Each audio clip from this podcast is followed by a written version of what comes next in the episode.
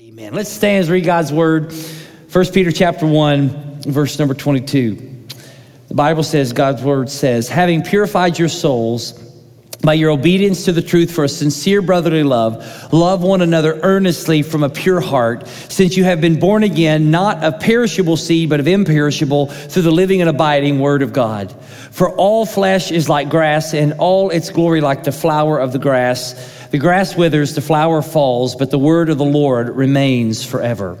And this word is the good news that was preached to you. So put away all malice and all deceit and hypocrisy and envy and all slander. Like newborn infants, long for the pure spiritual milk, that by it you may grow up to salvation, if indeed you have tasted that the Lord is good. You may be seated. I've got a question to ask you, and this is probably a very serious one. Have you ever seen an ugly baby? I've never seen an ugly baby, but I saw a few that came really close. Uh, all three of my kids were born as babies. Uh, they came out of the womb babies. Uh, we love our kids. I don't know, some of you maybe participated in the national holidays that happened this week in social media. You have uh, National Daughter Day and National Son Day, which is yet another made up national day for us to post pictures on social media. And there's nothing wrong with that, right? Any excuse to post a picture of your kids shamelessly is never bad. But, you know, when, when my kids were little, um, we longed for the day that they grew out of wearing diapers. Amen? That was like, that's a huge milestone. Like, that, like that's a big deal. You know, they walk, they talk, but then they stop using disposable diapers that cost a fortune. Now, you should never want to wish your kids' life away. You should cherish your kids. But there is just something that is neat about seeing your kids starting to grow up, starting to mature, starting to make some good decisions. You know, we, they go from walking to, and talking to getting out of diapers to growing into a person and then eventually, God willing, moving out of the house. Amen. But sadly, we're kind of living in a day where young people are struggling to grow up and actually maturing later in life. And for the first time in American history, Pew Research came out and shared that a majority of young adults aged 18 to 29 are living at home with their parents rather than living on their own. And so uh, some people wonder what, what is it because of COVID? What's the reason for this? But I think that there seems to be a failure to launch in our day, and maybe even to a degree, a desire to grow up. And the reason why is that it's hard to grow up. Uh, it is much easier to live in never, never land than it is to face reality. Well, we're going to talk about growing up today, and Peter here is going to be talking about that. He is speaking here, writing to a church that is scattered all around Asia Minor, modern day Turkey, and he is encouraging them and us today how we are to live our lives as strangers in a strange world, uh, as exiles here in this hostile world. And so he has taught us up to this point that how we thrive living lives here as an exile is number one, by setting our hope on the grace of God, and number two, setting our lives apart for the holiness of God. Because Peter here understands that Christians are new people, we should act new, which is to grow into our newness. And many of the people that Peter is writing to were new Christians. They weren't new believers. And so he is encouraging them and telling them, if you're going to make it, you've got to grow up. Peter, if you just kind of look at the trajectory of his life, he had to learn to grow up and grow into his relationship with Christ. And so you, you just don't take a baby, put him in the woods, and hope that the wolves will raise him like what happened in the Jungle Book. What, what Peter is saying is that you will not survive and you will not thrive until you learn to grow up. And so here's what the verses teaches, teach us today, and here's what I hope it teaches you, is that you and I need to grow up because God has gave us, has given us a new life that is only satisfied by the goodness of God that comes from drinking deeply in the Word of God. So, two questions we want to ask Why do we need to grow up? And then, how do we grow up? Number one, why do we need to grow up? The answer is we were born to grow. Verse 22 having purified your souls by your obedience to the truth since by faith in Jesus Christ alone, you have been declared pure in the eyes of God. This is something that has happened to you by faith in Jesus Christ alone. This word purified is a word that in the Greek, the, the, the, the tense of it is an action that was done in the past. So you were purified but that this action in the past has ongoing results. And so this is not how you become a Christian, is not by being a good person, not by being pure, but you are pure and you become pure in the eyes of God because of what Jesus Christ did for you. And so you don't obey your way into purity, you live out the purity that you have in Jesus. And so that's one angle. But then in verse 23, he gives us another angle, and they, there he says that since you have been born again. So this is the same thing as having your souls purified, just at a different angle. And so one angle is we obey the truth of the gospel by faith and repentance. That's that angle. That's verse 22. But then you have this other angle where we have been born again. Being born is something that happens to you, okay? You were born. You didn't cause your birth. You didn't choose your parents, you didn't choose your family, you were just born. And so he says here on one side of salvation, you obeyed by faith and repentance. But on the other side, it's because you were born again by the living and abiding word of God. Does that make sense? And so to Peter, a born again Christian is a redundant term. If you are not born again, you are not a Christian. And so he says that we were born again through the living and abiding word of God, not with perishable seed, but with imperishable seed. Okay? So what Peter is saying is this is that our new birth was not a normal birth, but a supernatural conception by which the abiding, enduring, eternal word of God and the Holy Spirit of God made us forever the children of God. And so just as God's word is settled, and just as God's word is eternal, the grass withers, the flower fades, but the word of our God endures forever. So your salvation and your new birth in Jesus are eternal and they're settled. So you don't have to get saved again. You don't have to get born again and again. Once you're born again, you're born again. Amen?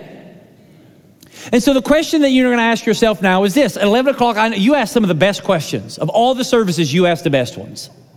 And the question that I know that is just dying in your heart is this is that why is it that I am born again? Why is it that God saved me? Why am I purified? What happened? And ultimately, it's to glorify God and enjoy Him forever. But Peter is going to tell us how we glorify God and enjoy Him forever. He says, you, Since you have been purified, you were born again for this, for a sincere brotherly love.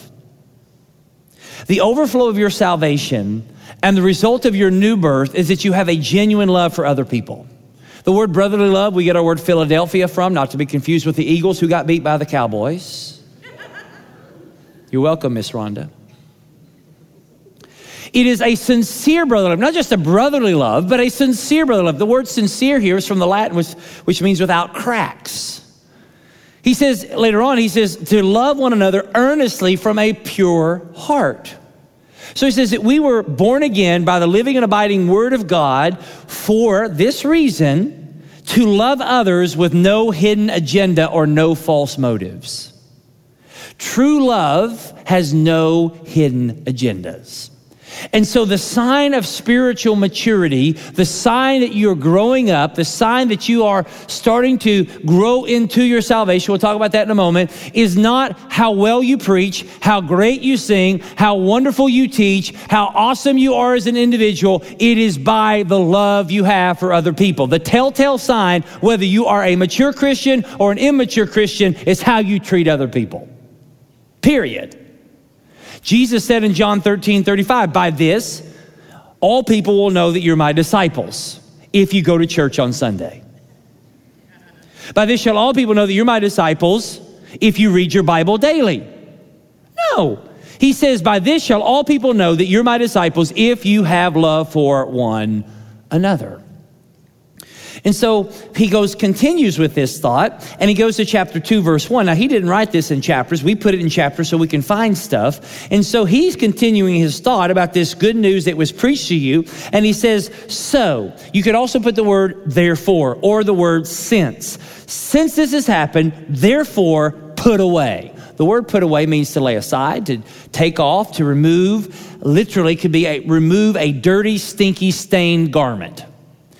How many of you have ever worked out so hard outside in the heat that you smelled so bad you could smell yourself?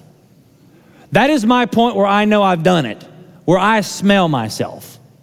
And when you smell yourself, And, and sometimes what happens is this is that you've worked out so much in a shirt for so long that you can only work out so much in it because the, the, this, you, you, you, as to use a King James verse version, you stinketh, okay? It's bad. And it's so bad you can never wear that shirt again. It's gone. It's filthy, nasty, dirty, stinky, beyond wearing again. The only thing you should do is burn it. Burn it, especially if it's a gator shirt. Burn it. All right? Oh my goodness, the heart is deep this morning. Lord, forgive me for that one. I mean, some of my favorite shirts stink because I've worn them so much and worked out in them, and I don't want to get rid of them. And so the great thing about moving is that I was out of town once, and my wife, while we were moving to, to come here, she just threw them all away. Pray for my wife. Anyway, so put away, lay aside, remove, get rid of what? I told you, this is the rowdy group. Malice. What is malice? We don't really use that word much. Deep seated anger with the intention to harm somebody. So, have you ever been so mad you just didn't like somebody so much you wanted to hurt them? You wanted to see their demise, you wanted to see their harm? It's malice. He says, put it away, get rid of it. Deceit. What is deceit? It's lying. It's trying to bend the truth to make yourself look better or to make someone else look worse. Put it away. Hypocrisy, it's to be two faced. It's a species of deceit. It's that you don't want people to know the real you, so you put up this fake facade. Envy. Envy is not being satisfied with what you have, it's always longing for what someone else has. Slander. Tearing other people down to push yourself up. He says, put that away. Lay it aside. It stinks. It's dirty. It's nasty. It's filthy. We were born again to grow in our love for other people. So love is not malicious, it's not deceitful, it's not hypocritical, it's not envious, it's not slanderous. And here's the truth sadly, some of the meanest, vicious, malicious people in the world call themselves Christians. True? I mean, some Christians are like crabs in a crab bucket. You never have to put a lid on a crab bucket. If there's a crab bucket with crabs, you don't put a lid on it because once one crab tries to climb, the other crabs will pull them down. Somebody in the church is doing well. They're having a good day. You don't like that, so you try to tear them down. You try to pull them down. God is using them in a mighty way. You want to pull them down. You look for their demise. You hope for their, their demise. And we wonder why people don't want to come to church. Because if there's to be one place in the whole world where people are to love and respect and be there for one another, it should be the church of Jesus Christ. But sadly, we are worse than what happens in the world.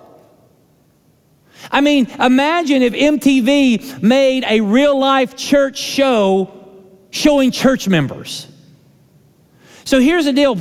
We have to understand that if we are truly saved and we struggle loving people, that's not a sign of spiritual maturity, it's a sign of spiritual immaturity. We are to grow. I'm not saying that once you're saved, you immediately love people perfectly, but you should have a desire to want to grow in that. He says in verse number two, like newborn infants, Peter here is concerned about the maturity of these believers because they're newborn believers. And just because you're newborn doesn't mean you come out fully grown and mature. And so just because you're a newborn Christian doesn't mean you come out fully grown and mature. You have to grow. You have to grow into it. And the problem is, is that there are too many people who have been Christians for too many years who are still babies in Christ. Spiritual babies. What's a spiritual baby? Well, number one, a spiritual baby is unstable. They can go from the, they can go from the depths of despair to the height of excitement, excitement in, in seconds. They can be in worship, raising their hands, praising God, having a holy fit, and then something little bit happens in their life, and they're in deep despair, and they say, Nobody loves me, everybody hates me, I think I'll just eat worms. They're unstable. They go from highs to lows. They're selfish. It's like a a young, immature kid. They're selfish. The whole world revolves around them. It's all about me. It's all about my needs being met. They're insecure. They constantly need attention and approval. They, they never want to be corrected. They want to be coddled. They want to be loved. An immature Christian is possessive. They struggle to share things. Their, their phrase is, it's mine, it's mine. And so, this is my church. This is my seat. This is my ministry. This is the way I like it. It's about me. That's not spiritual maturity. They're gullible. They'll believe anything. Spiritual, immature people will believe anything. They'll believe heresy. They'll believe just weird stuff. They'll, they'll get on social media and believe that everything on social media is true. Gullible. They're suckers. Spiritually immature people are sensitive, easily offended, easily hurt. And what Peter is saying is this is that when you're jealous and envious and malicious and stingy and selfish and demanding and lying and two faced, and yet you call yourself a Christian, you're not spiritually mature. You're a spiritual infant. And so, to the degree that you see those things disappear in your life, is the degree that you know you're growing up. And here's, a, here's what you have to understand we're all growing. Some are way more spiritually mature than others, and age has nothing to do with this. I know a lot of old fools, right? But I want you to understand here Peter is not coddling immature believers, nor is he coddling immature behavior. He is saying it's time to grow up. Now, here's what I understand. Some of you are listening to this message, or you're watching online, and you're like, man, I wish so and so was here to hear this message. Man, they're the biggest baby I know. Well, here's what you got to understand you may not be as spiritual as you think you are. It is easy, it is far easy to spot immaturity in others and not see it in ourselves. Like my kids, they're growing up, and there are times they do things. I mean, it's amazing. You can have kids in certain ages, and, and they're like reverting back to like when they were like baby babies, okay? And it's interesting. You see that. And I look at them and I say, dude, or, or sweetheart, or whatever, you're acting like a baby. It's time to grow up. And then I see myself doing the same things. I pout. I get angry. I get selfish. I get self centered. I can act like the biggest stinking baby, bigger than anyone in the house. There are times I need to grow up. Listen, we have to understand that we're all growing. And that's why Peter says, grow up to your salvation, or could be translated, grow into your salvation. Now, he's not saying you have to grow into a place where you can be saved. No, we understand that salvation is in three tenses I am saved, I am being saved, I shall be saved. Salvation is ours, we just got to grow into it. And there's this battle in our lives. And this battle is, is, is because there are a lot of things in the world that stunt our growth. And the battle of the Christian life is the battle between the new life and the old life. It's the tension of making progress and then reverting back to immature habits. Anybody ever been like that? It's like, man, I'm doing so good. And then, man, something happens and I go back to acting like a baby. So, Matthew Stafford was as a uh, football player. Some of you may or may not like this illustration. Um, but he's now the quarterback for the Los Angeles Rams. He was for a long time drafted out of the University of Georgia. Uh, from the, he played for the Detroit Lions. And uh, for years, I had him on my fantasy team, and he stunk. He, he would be like, I would play him, and he would do horrible, and then I would bench him, and then he would like score 48 points. All right, it was just inevitable. But the Lions, you know, if you're a Lions fan in the room, we're praying for you. Just know that. We're, we're praying for you.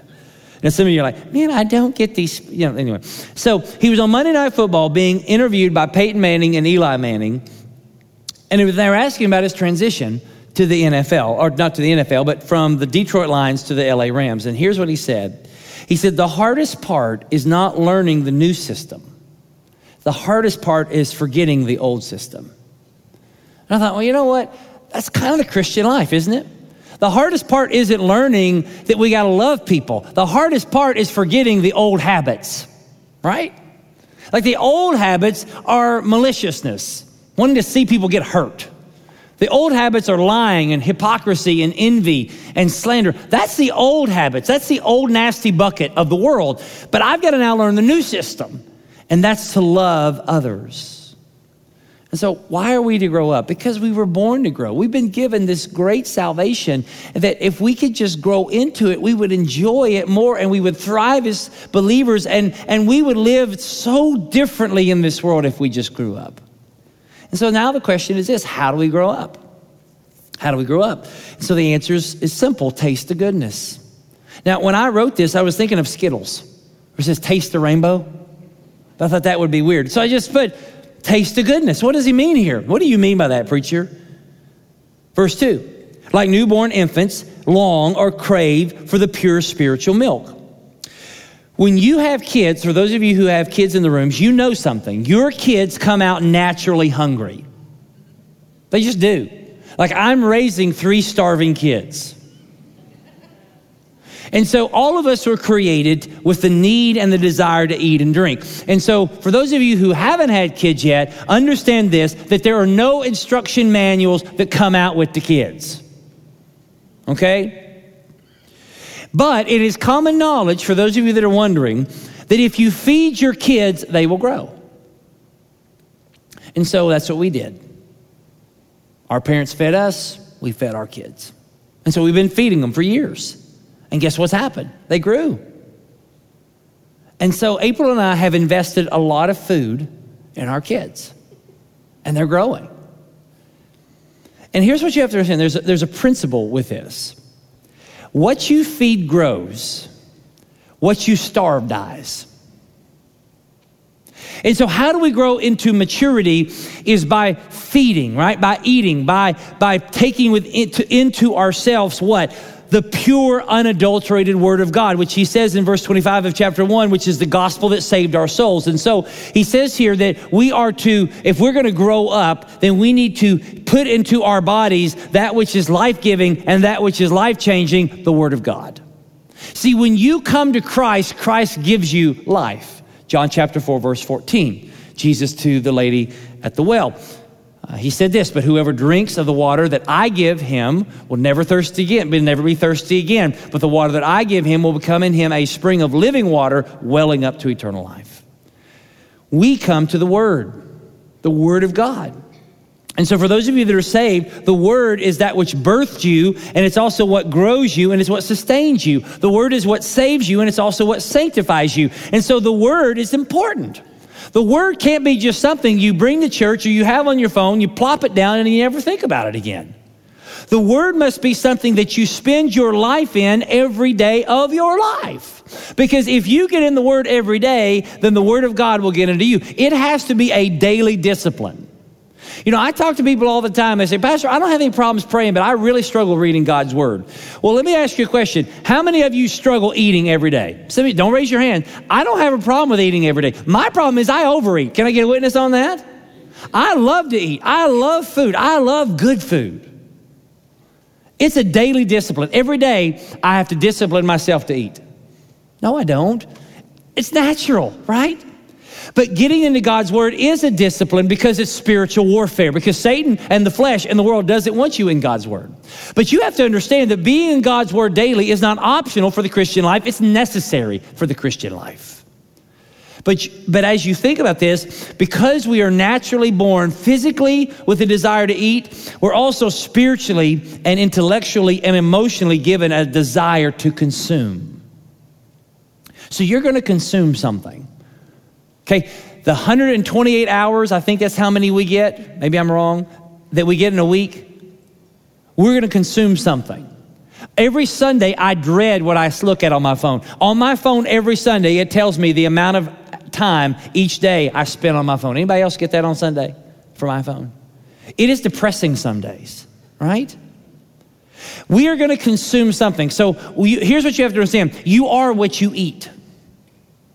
So if your daily diet is a bucket of nasty that the world feeds you, then don't be surprised when you're just as nasty as the world.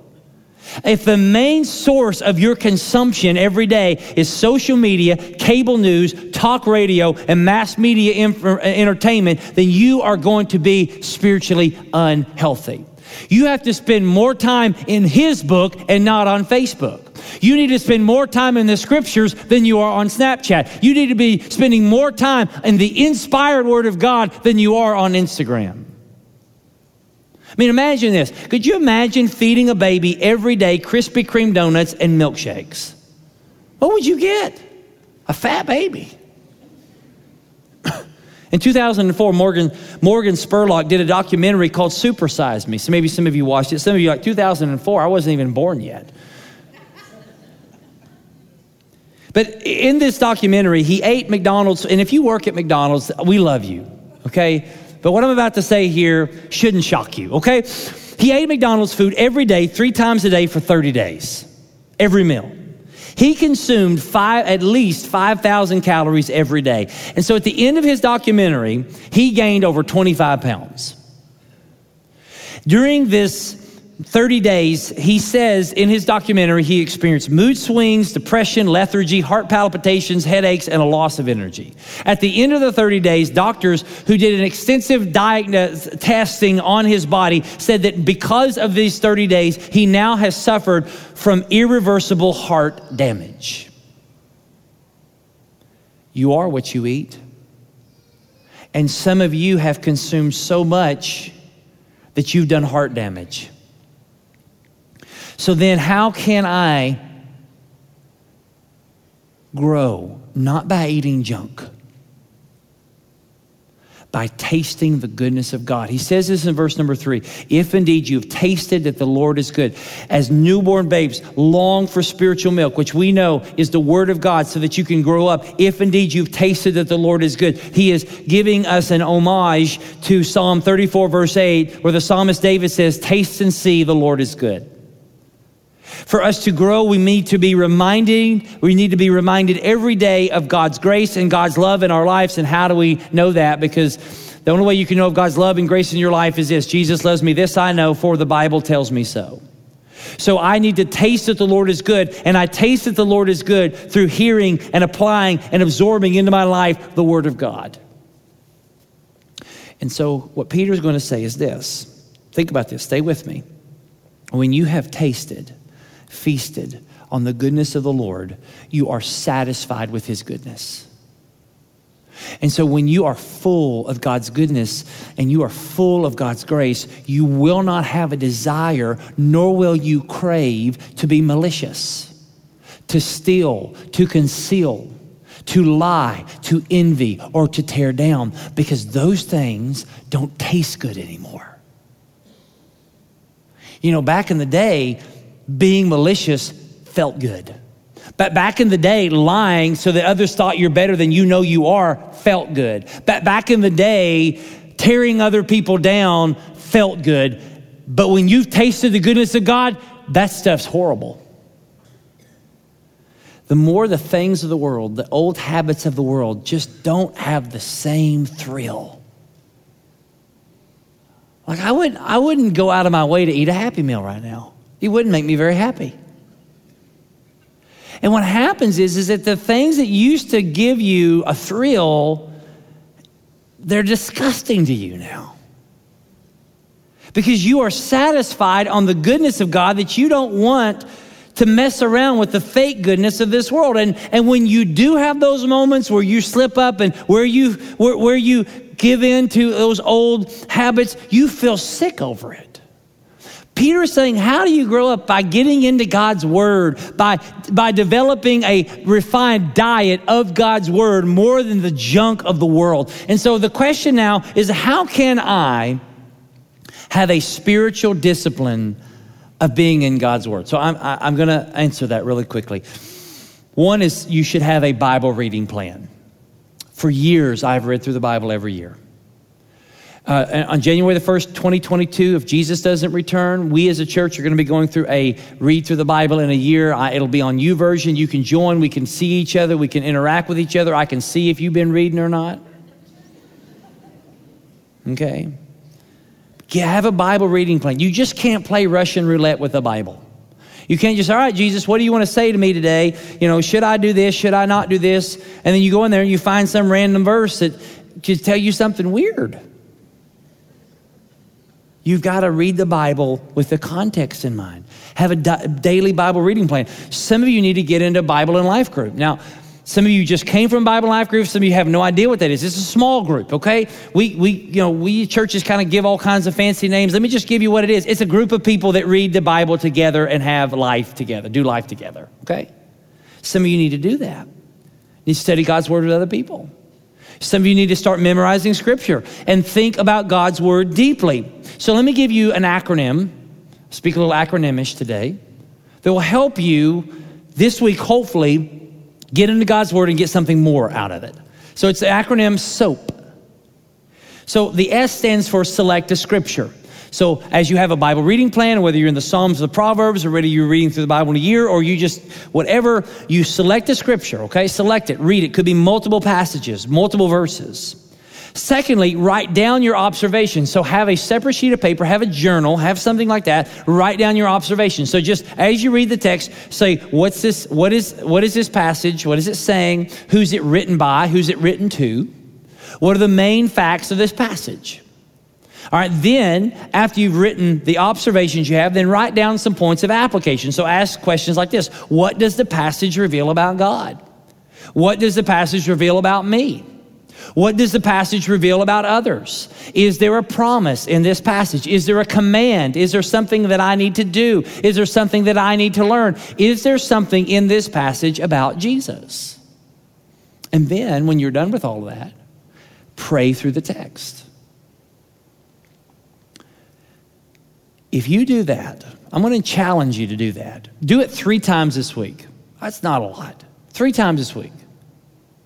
If it doesn't help you understand and get more out of God's word, you come down and see me.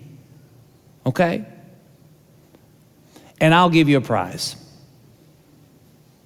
I, am pretty much going to guarantee you if you do that legitimately, you're going to get something out of it. And when you and I get into God's word, it will get into you and it will change you from the inside out. And so your daily Bible reading can't just be scarfing it down. You got to slowly sip on it and take bites out of it, small bites, and then enjoy the experience. Allow God's word to absorb into your body because that's how you grow. That's how you grow in your walk with Jesus. If you are struggling in your walk with God, it could be you're consuming horrible things. And as you grow, you will see God grow in your life. Every year you grow in Jesus, Jesus gets bigger in your life. It's not that Jesus gets bigger physically, but he gets bigger in you. And the things of this world get smaller. Let's end with this. Peter says, if you've tasted the goodness of God, you'll want more of it and you're going to crave it because you know that's how you grow. So, the question of the hour is this Have you tasted the goodness of God? Have you experienced it? Have you experienced that goodness? Have you experienced His grace? And here's what I want you to say if you have, you'll never be the same, ever. You won't be, right? Amen? A few months ago, I was at a conference uh, in, a, in, a, in, Florida. Uh, and I stayed at a hotel. Never been to this hotel before. Came in really late at night. And because of COVID, you know, there's a lot of changes in hotels. And so, because of COVID, I saw signs that said that breakfast, which is supposed to be free, is a to go breakfast. And so I thought, you know what? It is what it is. Went to bed, got up in the morning, worked out in the morning, got there and there's these little brown bags. And you know what I'm about, these little brown bags, little sticker on them. And inside the bag is like some packaged muffin, an orange juice, maybe a banana, uh, something, something in there, okay? And so I get down working out. I say, well, this is, I don't have time to go anywhere else. And so I grab these brown, brown grabbed a brown. Matter of grab two. Just grab, just why not, right? No one was there. What are they to do? And so went up to my room, pilfered through it, thinking that if I got two, maybe there would be one good thing in the two bags. And so I ate it, I ate whatever was there, and I came out, went to the conference, next morning, did the same routine, got up early in the morning, worked out, saw a friend, and, and so um, his name is Paul. And he said, Have you ate breakfast yet? And I said, Well, I said, There's really nothing to eat here. The only thing they have to eat here is these to go bags. And he said, No, no, no, no, no. He said, we're, on the, we're in this conference, and because we're in this conference, being a part of this conference, there is a full breakfast buffet.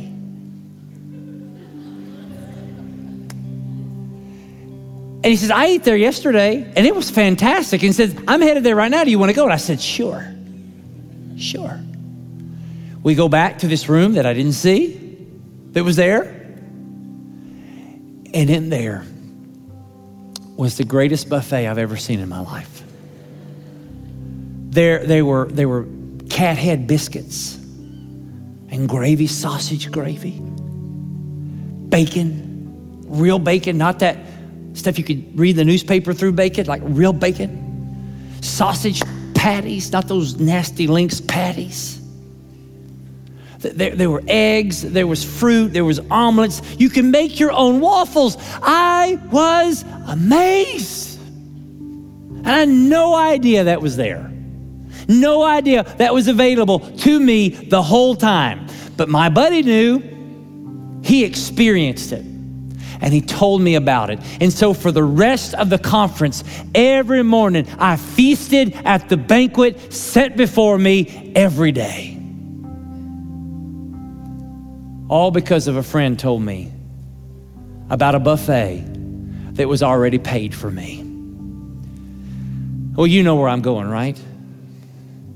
There's a buffet set out for you you may not know about. And I want to tell you that this is a buffet of God's goodness, His joy, His peace, His patience, His kindness, His faithfulness, His love. And it was paid by Jesus for you. Jesus tasted death so that we could taste God's goodness. Jesus paid the price so we don't have to pay. This buffet is free, open 24 hours, seven days a week, never runs out, never runs dry, always good. And Jesus is offering you a personal invitation to taste his goodness. And here's what I know if you have tasted the Lord's goodness, you want to tell everybody, right? It's a personal taste.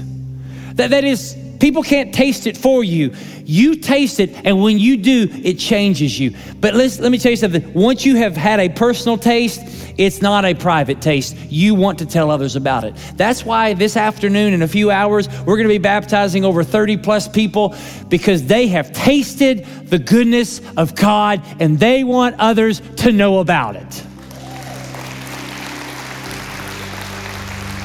And so, if you have tasted the goodness of God, why haven't you told others about it?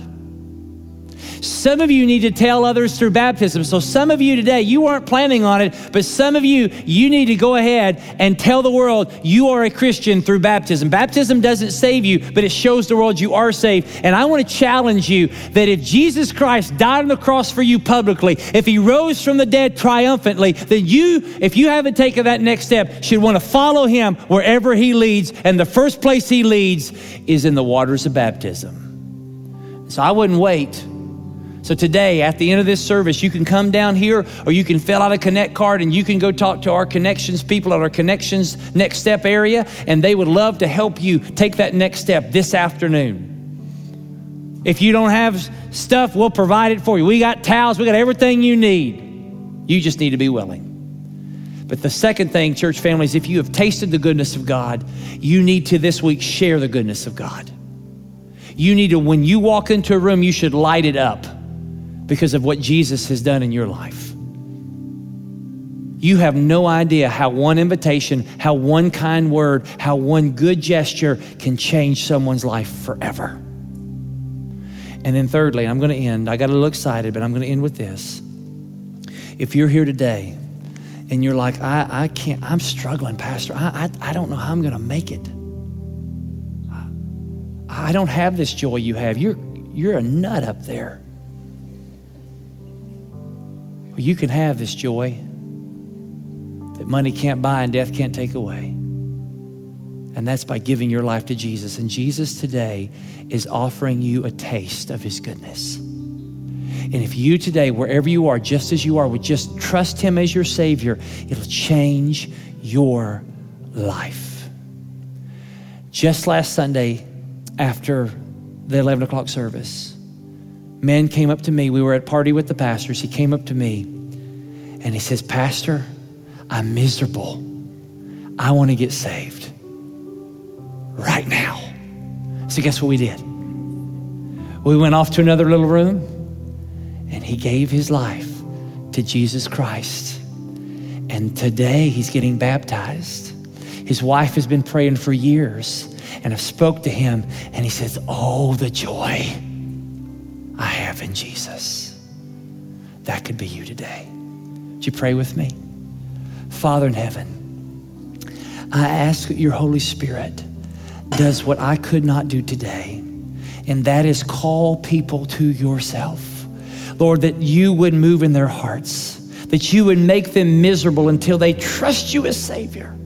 So, God, right now in this moment, if there's anyone here in this room that has never trusted Jesus as their Savior, would you, in a moment of honesty, say, Lord Jesus, I am a sinner. I cannot save myself. But today I give you my life. I surrender it all. Forgive me of my sins and save me. If you're in the room and you want to pray a prayer like that, do it right now. Talk to God. Father, in Jesus' name, call people to yourself and then call out the called. Call out those who need to be baptized today. In Jesus' name. Amen. Let's stand and let's sing as loud as we can about the goodness of our God.